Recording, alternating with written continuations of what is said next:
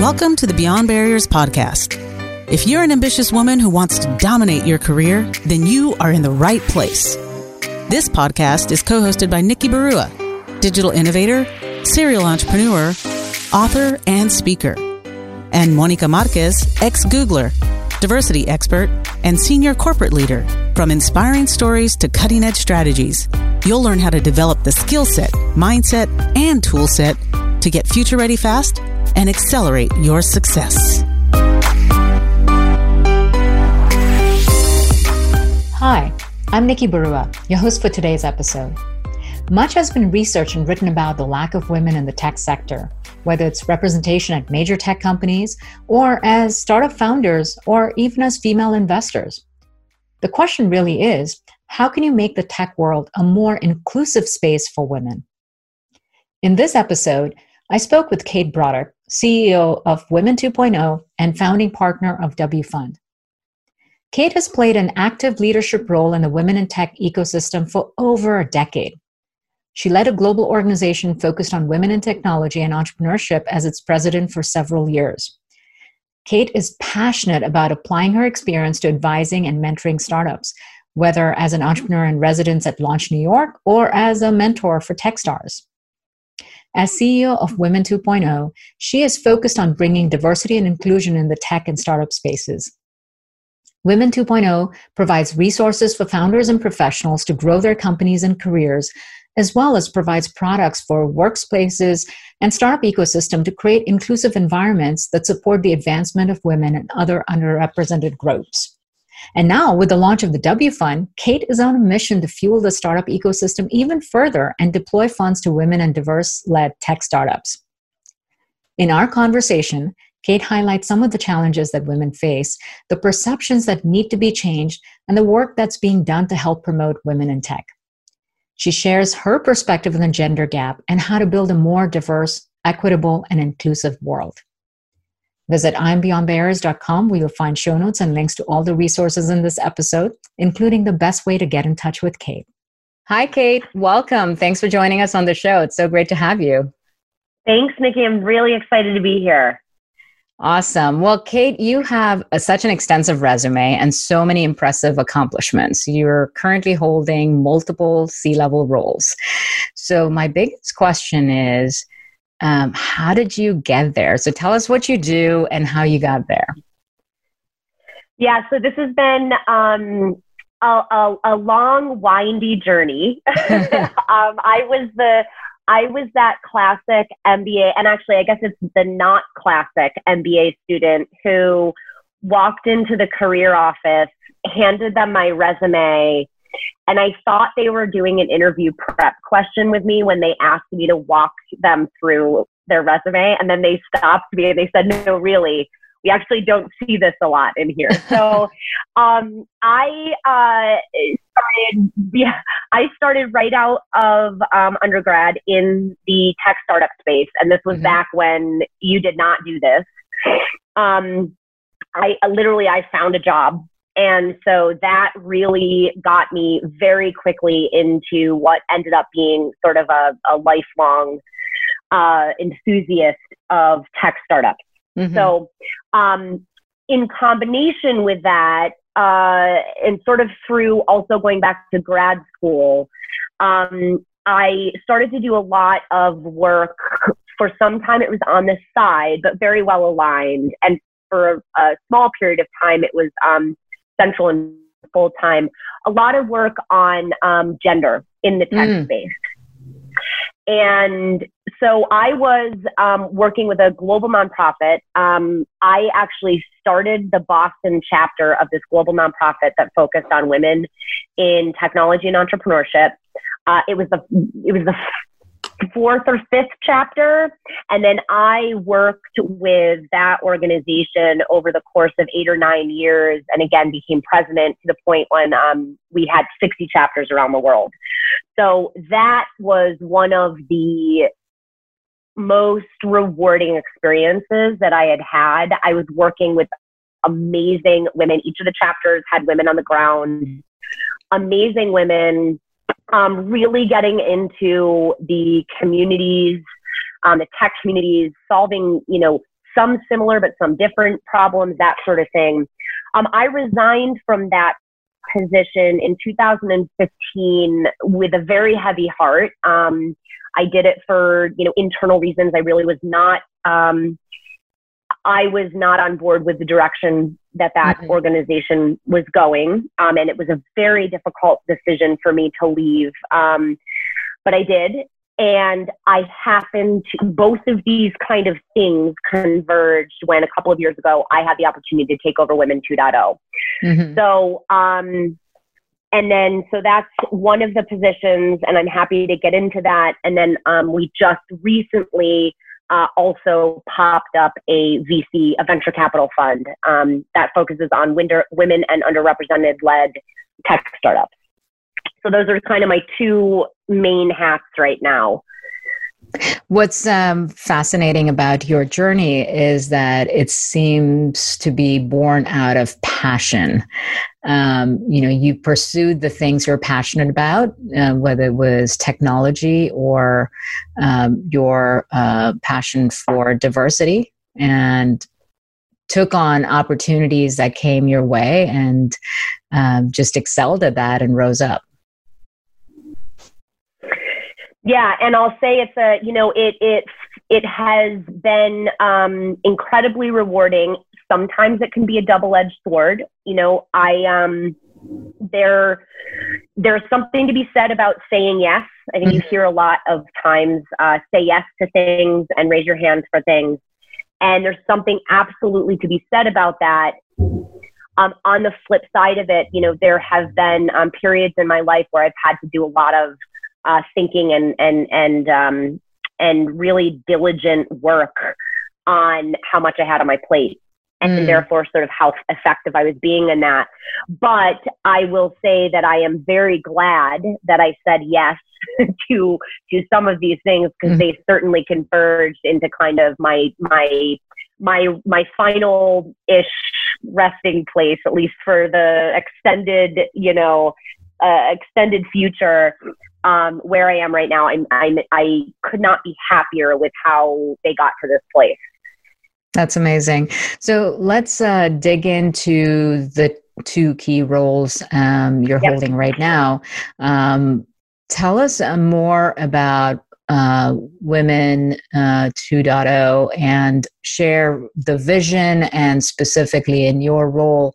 Um, what is the biggest focus and um, you know vision that you're marching towards Great. Um, so Women 2.0 started in 2006, Silicon Valley, sort of a classic grassroots organization. Uh, you know, uh, some some women um, in that community in in in a living room, very literally, were coming together to say, "Hey, we gotta, we want to start talking about, you know, issues of gender and inclusion in this like super high path startup space that was Silicon Valley. That grew into what was at one point a 35 city, largely event network. That was sort of the mm-hmm. core business focus. And just as a clarification, we run as a for profit for good. Um, we believe very strongly in that role. Um, so for quite a number of years, that was being run essentially as a large event network.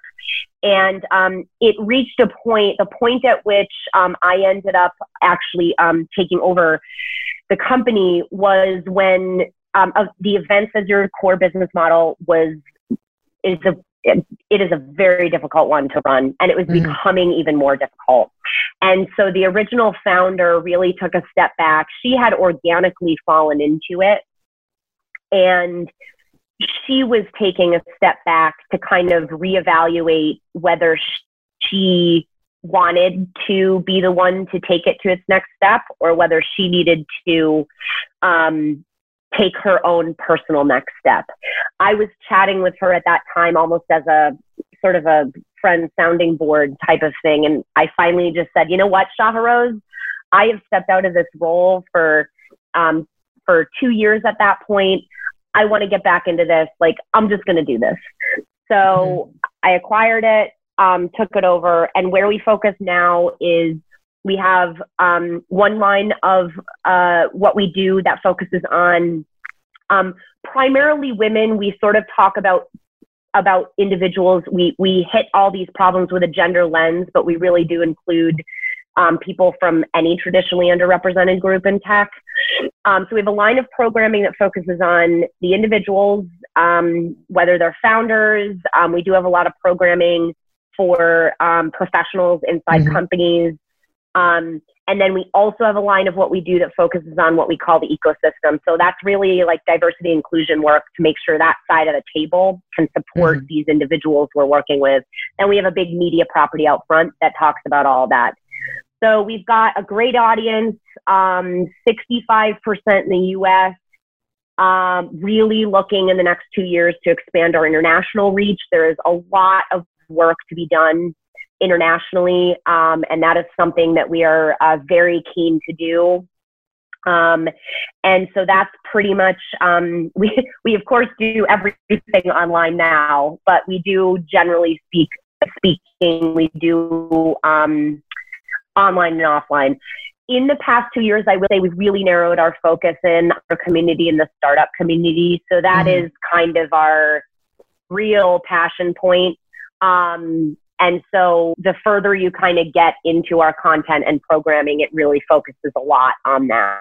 Mm-hmm. Given your um, focus on women in tech and um, both from a US as well as international perspective, what are some of the most common patterns um, you've observed that are the main challenges that women face in the workplace or um, are holding themselves back? So, um, without getting too philosophical, one of the main challenges is that is that in most societies and communities around the world, women have for longer than centuries have just been in a position where they haven't been um, given the opportunities that men have.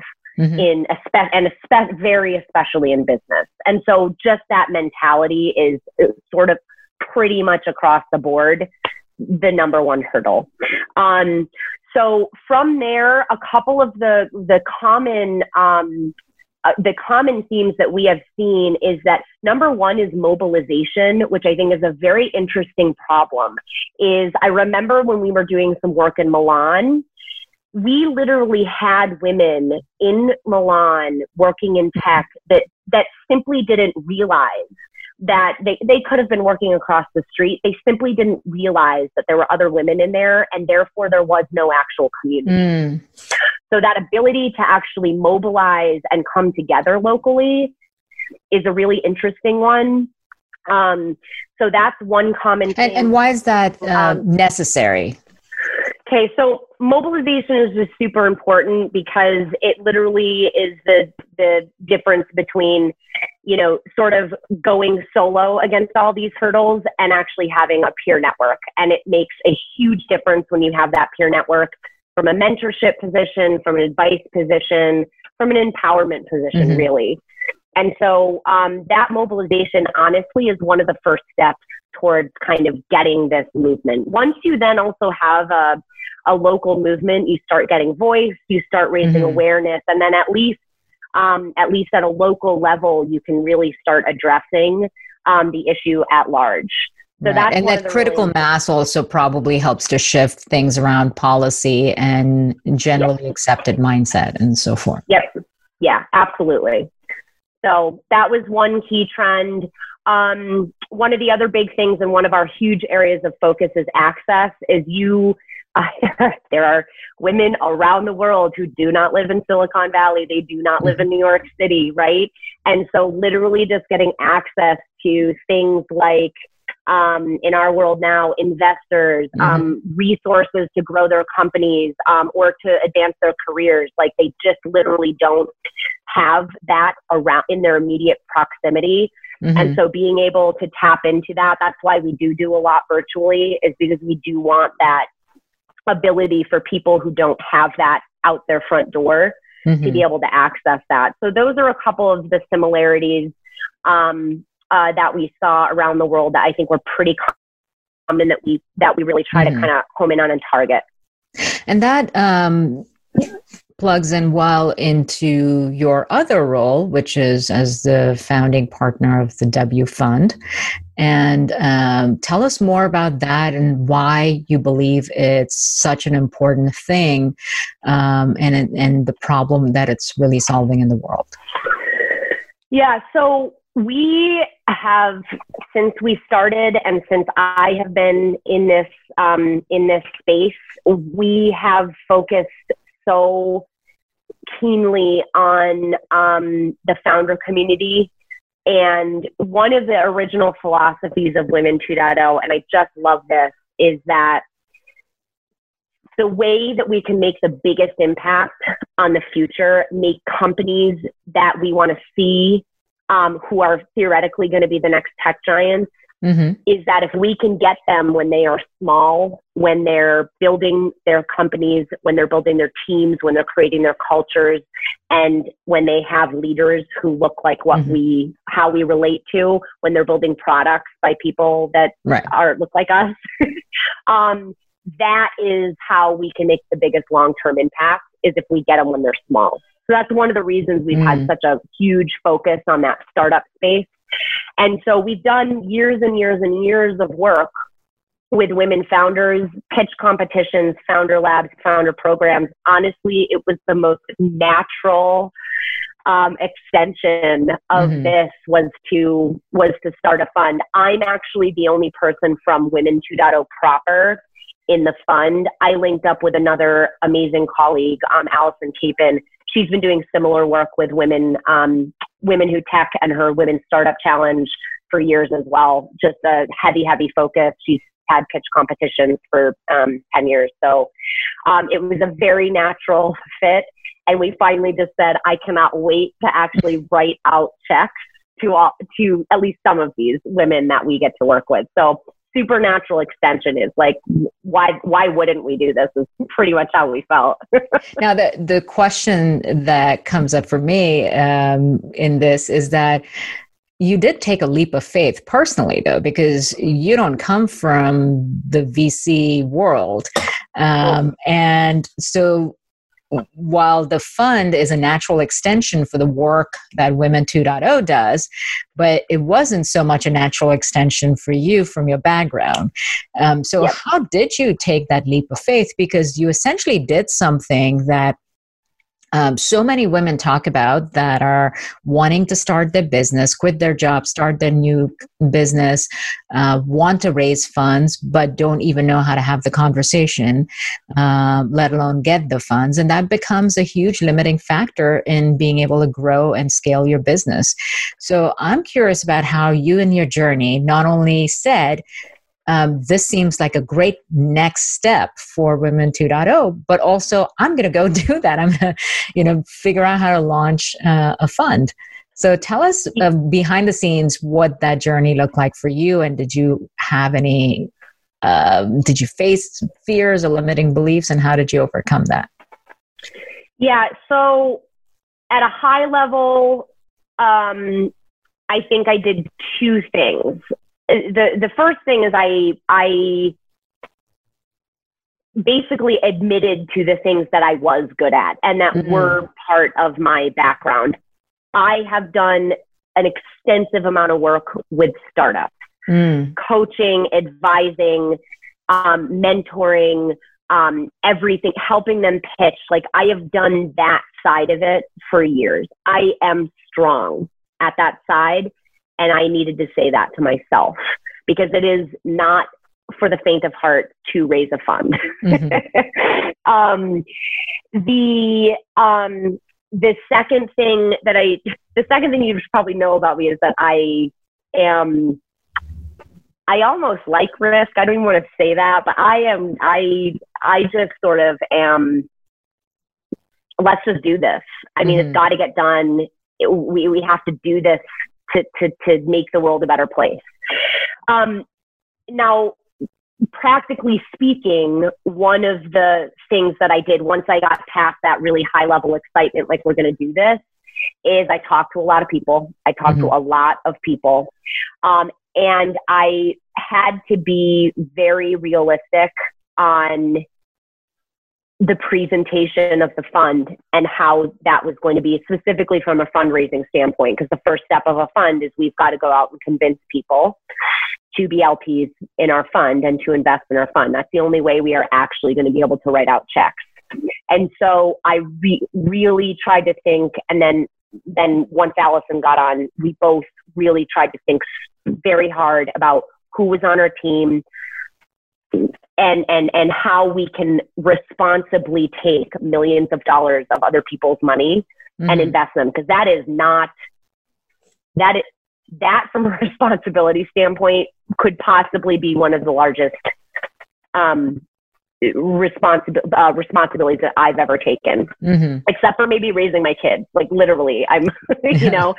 so um, we really made sure that we we fully assessed our our weaknesses and we made sure that we filled them with the rest of the team and we talked about we talked to a lot of people about that team structure so that i think built a little bit of confidence um, with with us um, and with me to, to be able to really actually go out and do this. I mm-hmm. also knew from day, I also knew from the very start that this particular project I was not going to be able to do by myself. Mm-hmm. And I mm-hmm. didn't want to do it by myself. And so um, that for me, first step was getting in a team mm. on that. There are some things I'm perfectly fine doing by myself, and this was not one of them. So your process was first get clear about what your own strengths are and know exactly where you play really, really well. That is, um, that you're the best of the world at in that one thing.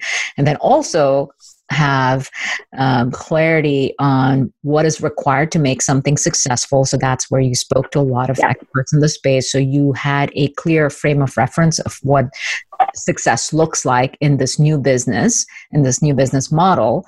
And then as you look at that success framework, where do your strengths plug in and what are the empty boxes where you don't have the strengths and what are those gaps that need to be filled yep. and then go find the right people the best people to fill those gaps.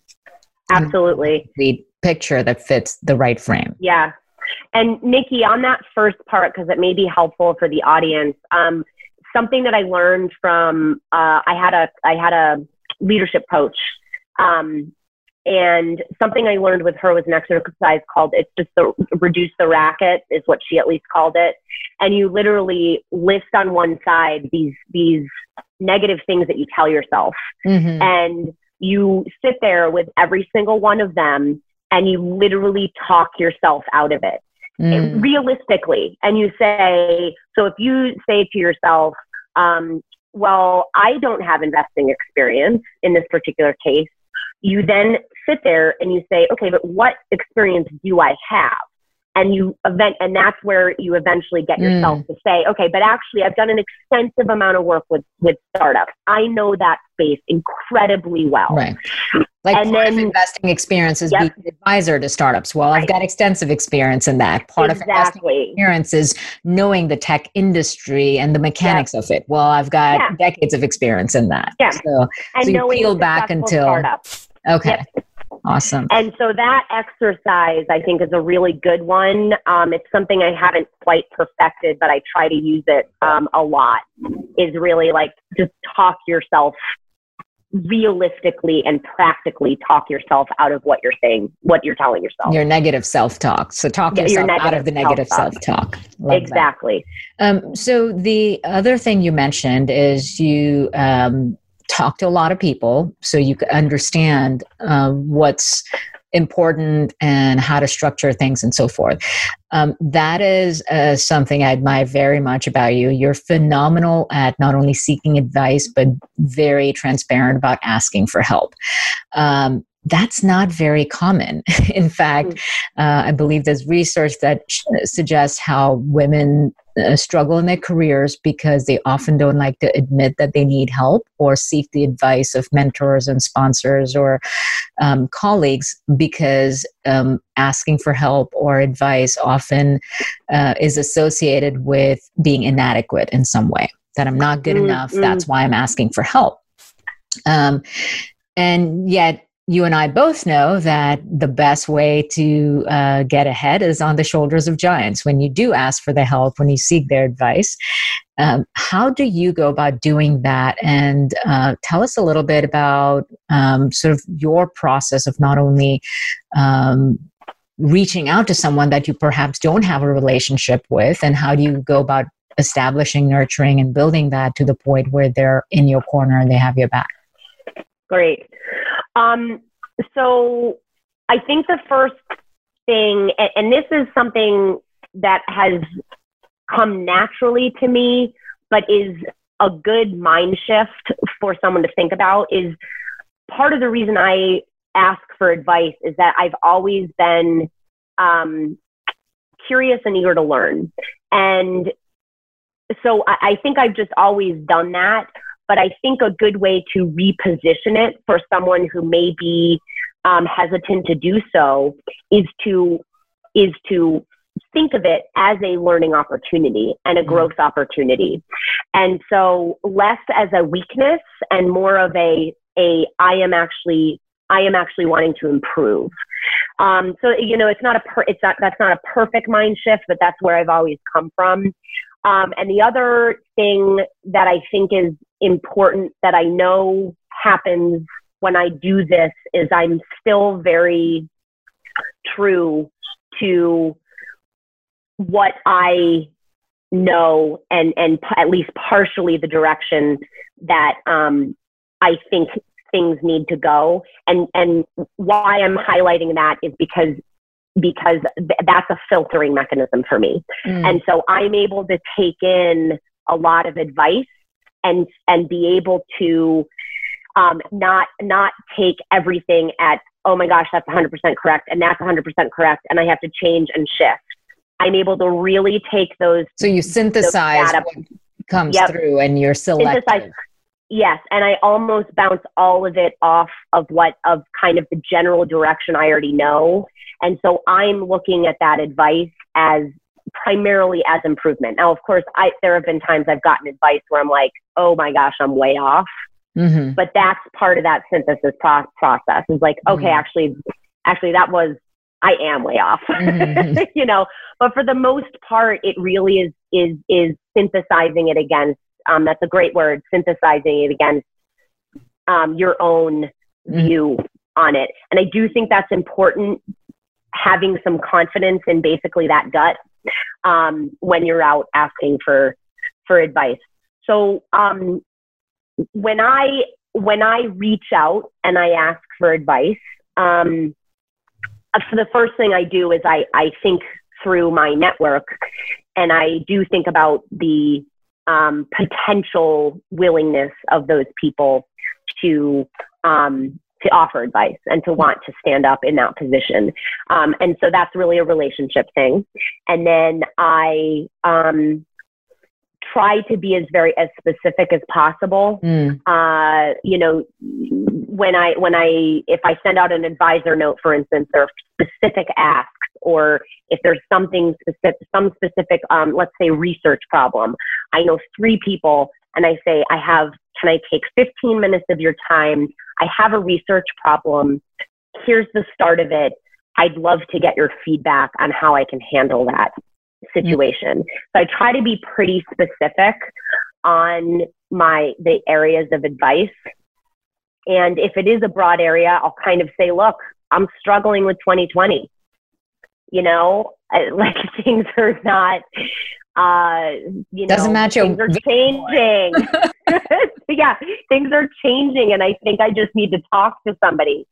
Um uh so that you know that's just being very honest about what you're asking, I think makes it um, makes it great. And then starting to identify the people that so if if part of the issue is that you're you don't um, you're fearful to be perceived as weak is at least starting that process identifying the people who are going identifying the people who are going to um, basically you know they're they're supportive of you mm. and so that outreach is all you're already in good hands right. they're not going to see it as a weakness and i think that's an important piece and you can build up to other people but like you have a foundation yes. that's already yep. given you some motivation yes. to start that process so again in terms of recapping what you just shared because this is an amazing process and you do it so well is first off understand exactly what it is you want to tap your network for you know you yep. got to frame the problem first or the question first then figure out is it a general and broad question or is it a very specific ask um, and depending on that frame it accurately and then dis- determine who are the right people within your network ideally the ones who are more likely to be supportive and willing and wanting to help you out and then reach out to those people first so you can start to get that. But then regardless of how many people you talk to always come back to your own center and be judicious in what advice you take and and how you synthesize all the um, great you know commentary you receive because not everything has your context. Only you have your context. So you have to sort of make your judgment call on it. Yes, yes, exactly. And one of the the the breakdowns that I sometimes use is I, I try to identify from the person I'm getting advice from are they simply of a different school of thought, in which case we simply have differences of, of opinions. And so, how much should I value that set of opinions. Um, the second one is what is their level of expertise mm-hmm. in that particular area. And, you know, so, and, and generally speaking, you reach out to advisors because of that area of expertise. Right. Um, and then, and then the, the, the third one is kind of, um, really understanding how how much of an understanding they have of your of everything behind your question. Mm. So sometimes so contextualizing that. Yep. And and sometimes there are great pieces of advice, but they they just simply maybe don't know the full extent of the problem. So then you kind of got to pull out of mm-hmm. that piece of advice and, and and piece it into what you know very well right behind you and and what what that problem is I love that. That's uh, really well um, described in terms of something that you've done exceptionally well. In fact, uh, your email updates are some of my favorites because you could be emailing 25 people in a mass email, but it's so specific, even within that, on exactly what you need and who needs to do what. Uh, it's it's very effective because it gets you the result. Great.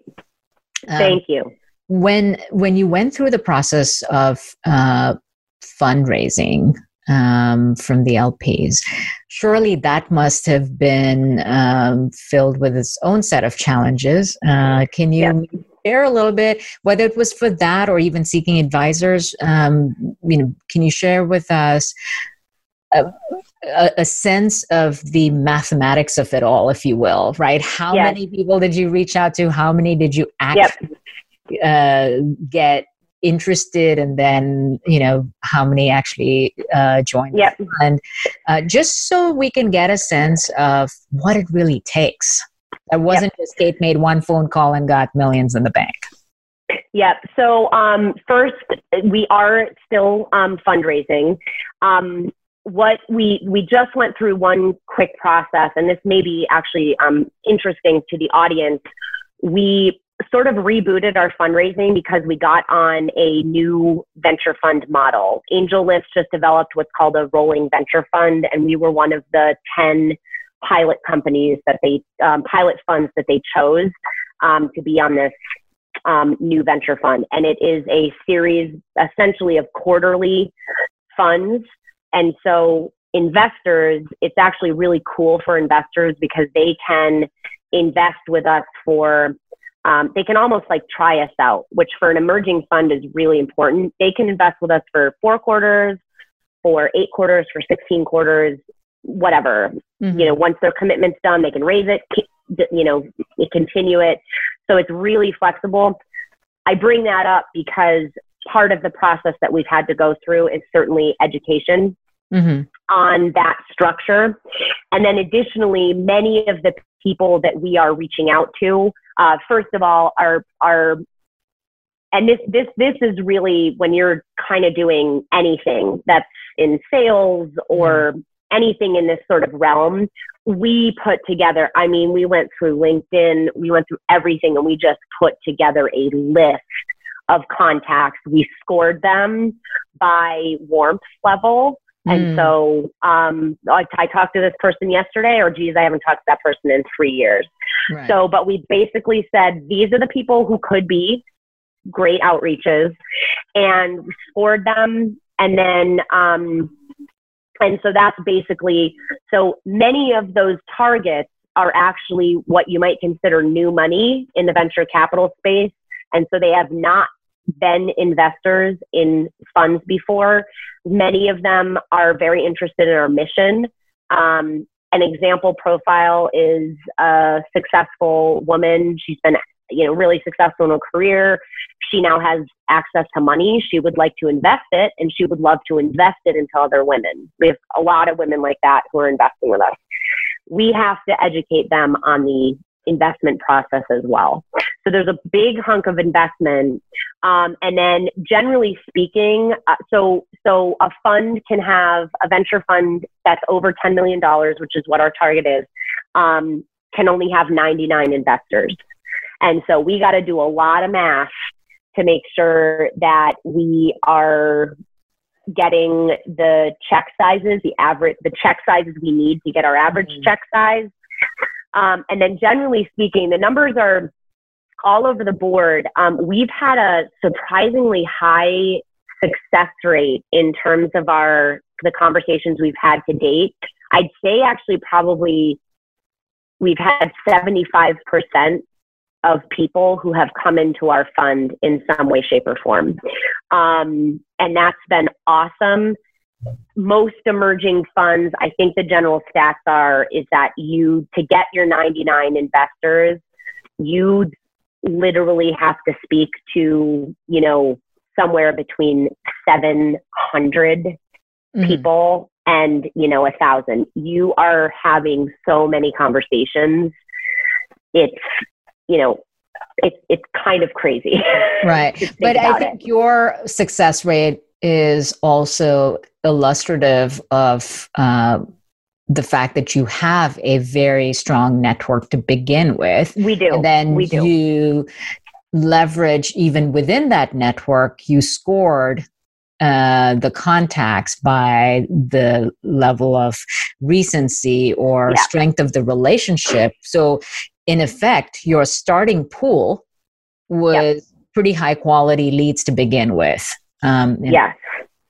And that's yes, that's a smart process right. because you could have spent time doing a thousand meetings uh, versus having to do you know a much smaller number to still get what you wanted.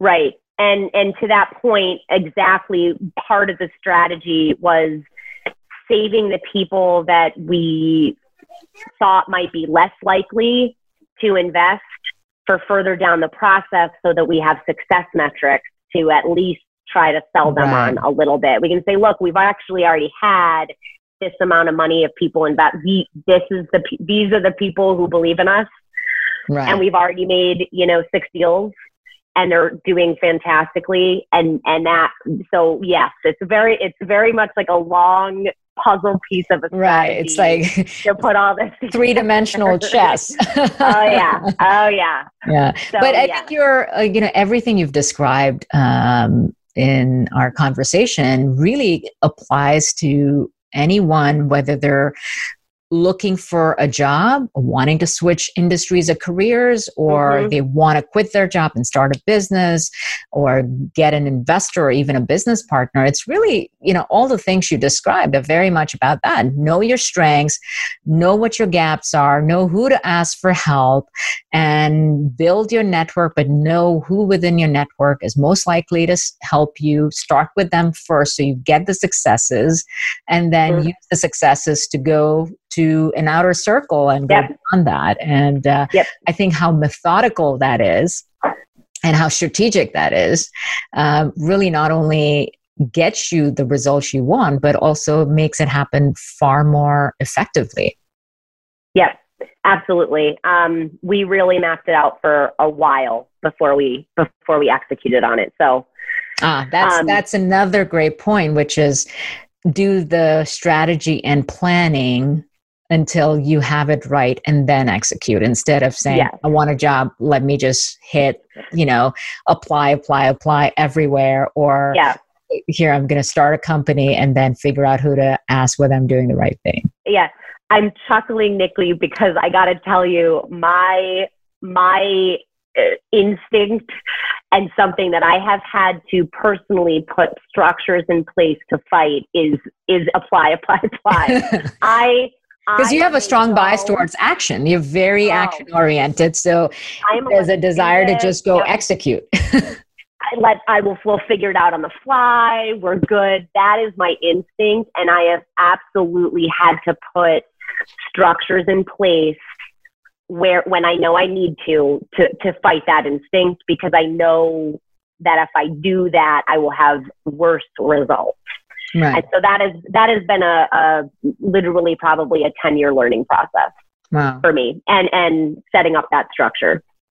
And that's where you found mentors and advisors also help yep. you to sort of balance the natural desire to execute with pausing, introspecting, yep. reflecting, and then yeah, and and one other thing too on on that last point um, is that I personally tend to do better putting a picture together when I speak to people mm. as opposed to there are some people w- who do, for instance, heavy, heavy research.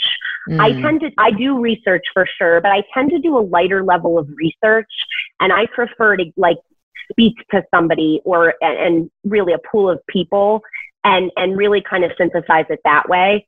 So that's one. So the thinking out loud process yep. works better for you. Yeah. Yes. So that's something for me personally. I have hmm. realized that I that I function better with. Some people some people are fantastic at researching the heck out of mm-hmm. things. I en- I envy those people. Um, but uh, yeah, so that's that's generally speaking how I tend to function. That's great. So speaking of that, uh, what is um, your favorite success habit or hacks? What what do you think makes you effective not only at doing so many different things but doing them so well and being a mom and having yep. all the responsibilities that you carry? Yep. So um again something that i have really had to work on. You're, i'm like a recovering um workaholic and we'd never truly recover, but um, it's an everyday process. Uh, so I'd say the, the first very clear thing, and everyone on this uh, who, uh, who's in the audience has probably heard this, but it is very real, is I had to learn to say no. Mm. I used to say, I, we, we addressed this sort of in, a little bit in the beginning prior. Um, I, things look so interesting to me and I feel like I need to do them because they're so interesting or impactful. And I had to learn that I was being mediocre at a vast number of things. And I needed to cut some things out in order to be great at a smaller number of things. Um, that was a, that's a very real thing that I had to do, you know, about 10 years ago or so. Um, the following from that are probably the two biggest things that I've learned. One is time management. Um, I am a very if if I leave it up to my instinct, I am a very unstructured person. I will just be like this, and I I have I use time blocking.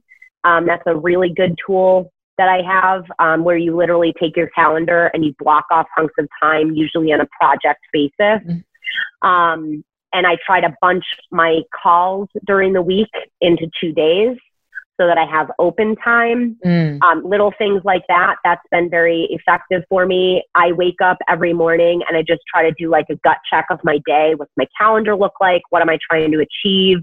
Um, how do I feel?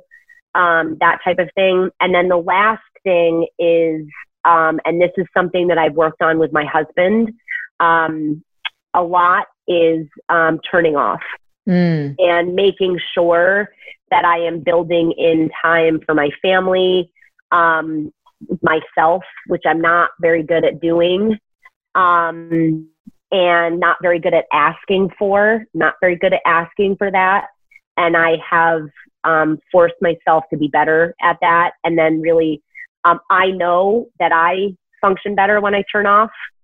Um, and I very strongly believe that everyone who thinks that they can work for 16 hours a day for a month straight will do better work if they turn themselves off at mm-hmm. some point sooner than 16 hours. Right. Um, so those are, I think, probably the two or three biggest things that have helped me um, basically be a better human who is also a professional. Mm. Well, what's striking about what you describe is you've also indicated that these habits and these, um, I guess, techniques or methods you've adopted are in many ways counter to your natural style. And yeah. uh, so many times, you know, hear p- people describe themselves as saying, oh, well, I'm really creative and, you know, I'm not someone who likes routines and disciplines and structure and all of that. I just have a creative process. Um, and uh, what you have been effective at growing into is allowing yourself the space to be who you are but putting in guardrails and effective yeah. structures that help you channel what you are able to do in far more effective ways. And I think that's um, a really great example for anyone out there that might think, well, that's just not my style. you know, I don't yeah. Do this. It can be learned. It can be yep. learned, and you just have to have a growth mindset and know yeah. that are actually holding you back from your own greatness. Yeah, and I think one of the um, the processes that I went through and that I I love advising other people to do is really understanding what type of either skills or work style, whatever it is, what where where you are. Are you a macro manager, micro manager? Are you detail oriented or big picture? Are you um are you a director or a listener mm. you know and like all of those things and like really understanding one where you're comfortable and because comfort isn't always the best place to be mm-hmm. sometimes it is but sometimes it's not so where are you comfortable and where do you think um, you're strongest at or mm are your your real strengths like this gets me a lot so that's one exercise. You can break it down by a lot of different things that um, I think is really helpful to just increase your understanding and your consciousness right. level of those little things. Then you can, you know, um, think about guardrails and structures yeah. um, by which to start working. Yeah, I think it was. Uh, uh, was it an Elon Musk quote? I think he said that the greatest attribute of successful people is self-awareness yeah. you know yeah. because the more you know yourself your strengths your weaknesses and you know all the roadblocks in your way, the more effectively you can solve that. And uh, I think you've illustrated that very well. So, um, thank you so much for sharing so much wisdom and uh, not only being inspiring, but also instructive. And it's been uh, a real pleasure chatting with you. And uh, thanks for being yeah. here. God, this was great. I could have I could have talked for another hour. I love talking this stuff. It's so it's so fun. Awesome. Um, well, good luck to you in all of me. the things uh, you're doing to transform uh, the world of women in tech. And uh, we wish you the very best. And we're excited to see more amazing things uh, come out of your world. Great. Thanks so much for having me, Nikki. Thanks for listening. There are thousands of podcasts out there, and we are so grateful that you've chosen to listen to ours. Visit iambeyondbarriers.com, where you'll find show notes and links to all the resources referenced in this episode. And be sure to take the quiz on the website. Your score will tell you where you are, what helps you gain momentum, and what holds you back. You'll also get a free guide with cutting edge career strategies. We'd also love to hear from you. Share your comments and topic suggestions on iambeyondbarriers.com and we'll be sure to address them in future episodes. If you enjoyed our show today, please subscribe and rate the podcast, or just tell a friend about it. See you next episode.